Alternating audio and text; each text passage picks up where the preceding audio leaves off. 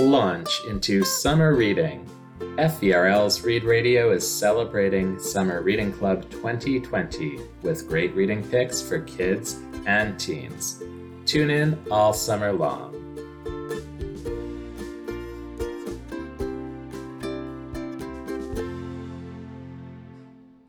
Hi, my name is Joanne. Today I am recommending a few older titles for children, oh, about age 9 and up. Whether your child is an avid reader or a somewhat reluctant reader, one of these recommendations is sure to please. All titles are available in either ebook or audiobook format from Fraser Valley Regional Library. Jeanne DuPrau wrote The City of Ember back in 2003, and it captured my attention for its brilliant story building. Lina and Doon are our two 12 year old protagonists and as the story opens, they are excited about what jobs they'll be assigned. Lina is hoping for the job of messenger, but when Doon gets that job and Lina is assigned work down in the pipeworks, they agree to switch. In her new role as messenger, Lina hears the gossip throughout the city. Everyone is worried about the increasing blackouts and the shortages of food, light bulbs, and other supplies.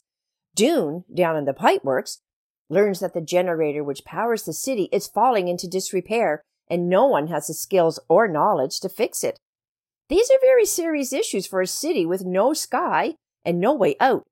As the story unfolds, the author gives just enough information to keep the reader hooked. A corrupt mayor?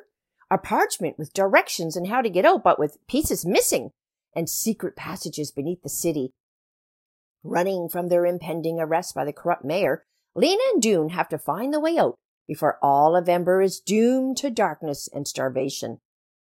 My next recommendation is The Graveyard Book by Neil Gaiman. Written in 2008, this deliciously dark masterpiece is a magical fantasy with ghosts, ghouls, vampires, and werewolves. This author does not shy away from creepy storylines. However, it is this creep factor that also makes the story so appealing to many of our readers. Our main character, Nobody Owens, aka Bod, becomes orphaned as a toddler and is raised in the graveyard by ghosts. There are many dangers in the graveyard, such as the strange and terrible menace of the Sleer, a gravestone entrance to a desert that leads to the city of ghouls, and so much more.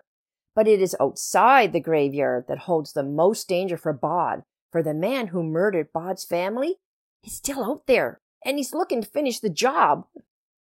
My third recommendation is Hatchet by Gary Paulsen. I would be surprised if you haven't heard of this 1988 Newbery winner, but perhaps your child is just now reaching the age when he or she would most enjoy a survival story that takes place in the great northern wilderness of British Columbia. Gary Paulsen creates a plausible story, taut with danger and with a very accurate depiction of the necessities of survival. When our 13 year old protagonist Brian crashes into the wilderness after his pilot suffers a heart attack, he is left with only a hatchet to help him survive. Exhausted, terrified, and hungry, Brian struggles to find food and make a shelter for himself. He learns the hard way about all the dangers. He's poisoned by berries, injured in a moose attack, blinded by the spray of a skunk, and hurt from a disgruntled porcupine. But slowly, Brian learns how to make a fire, find food, and deal with the many threats around him. Kids will be inspired by the courage and tenacity of Brian and may even pick up a few skills of their own. So there you have it a dystopian novel, a ghost story, and man versus nature. Borrow your copy from our digital content and happy reading. Thanks for listening. You can read these or any other titles as part of the FVRL Summer Reading Club.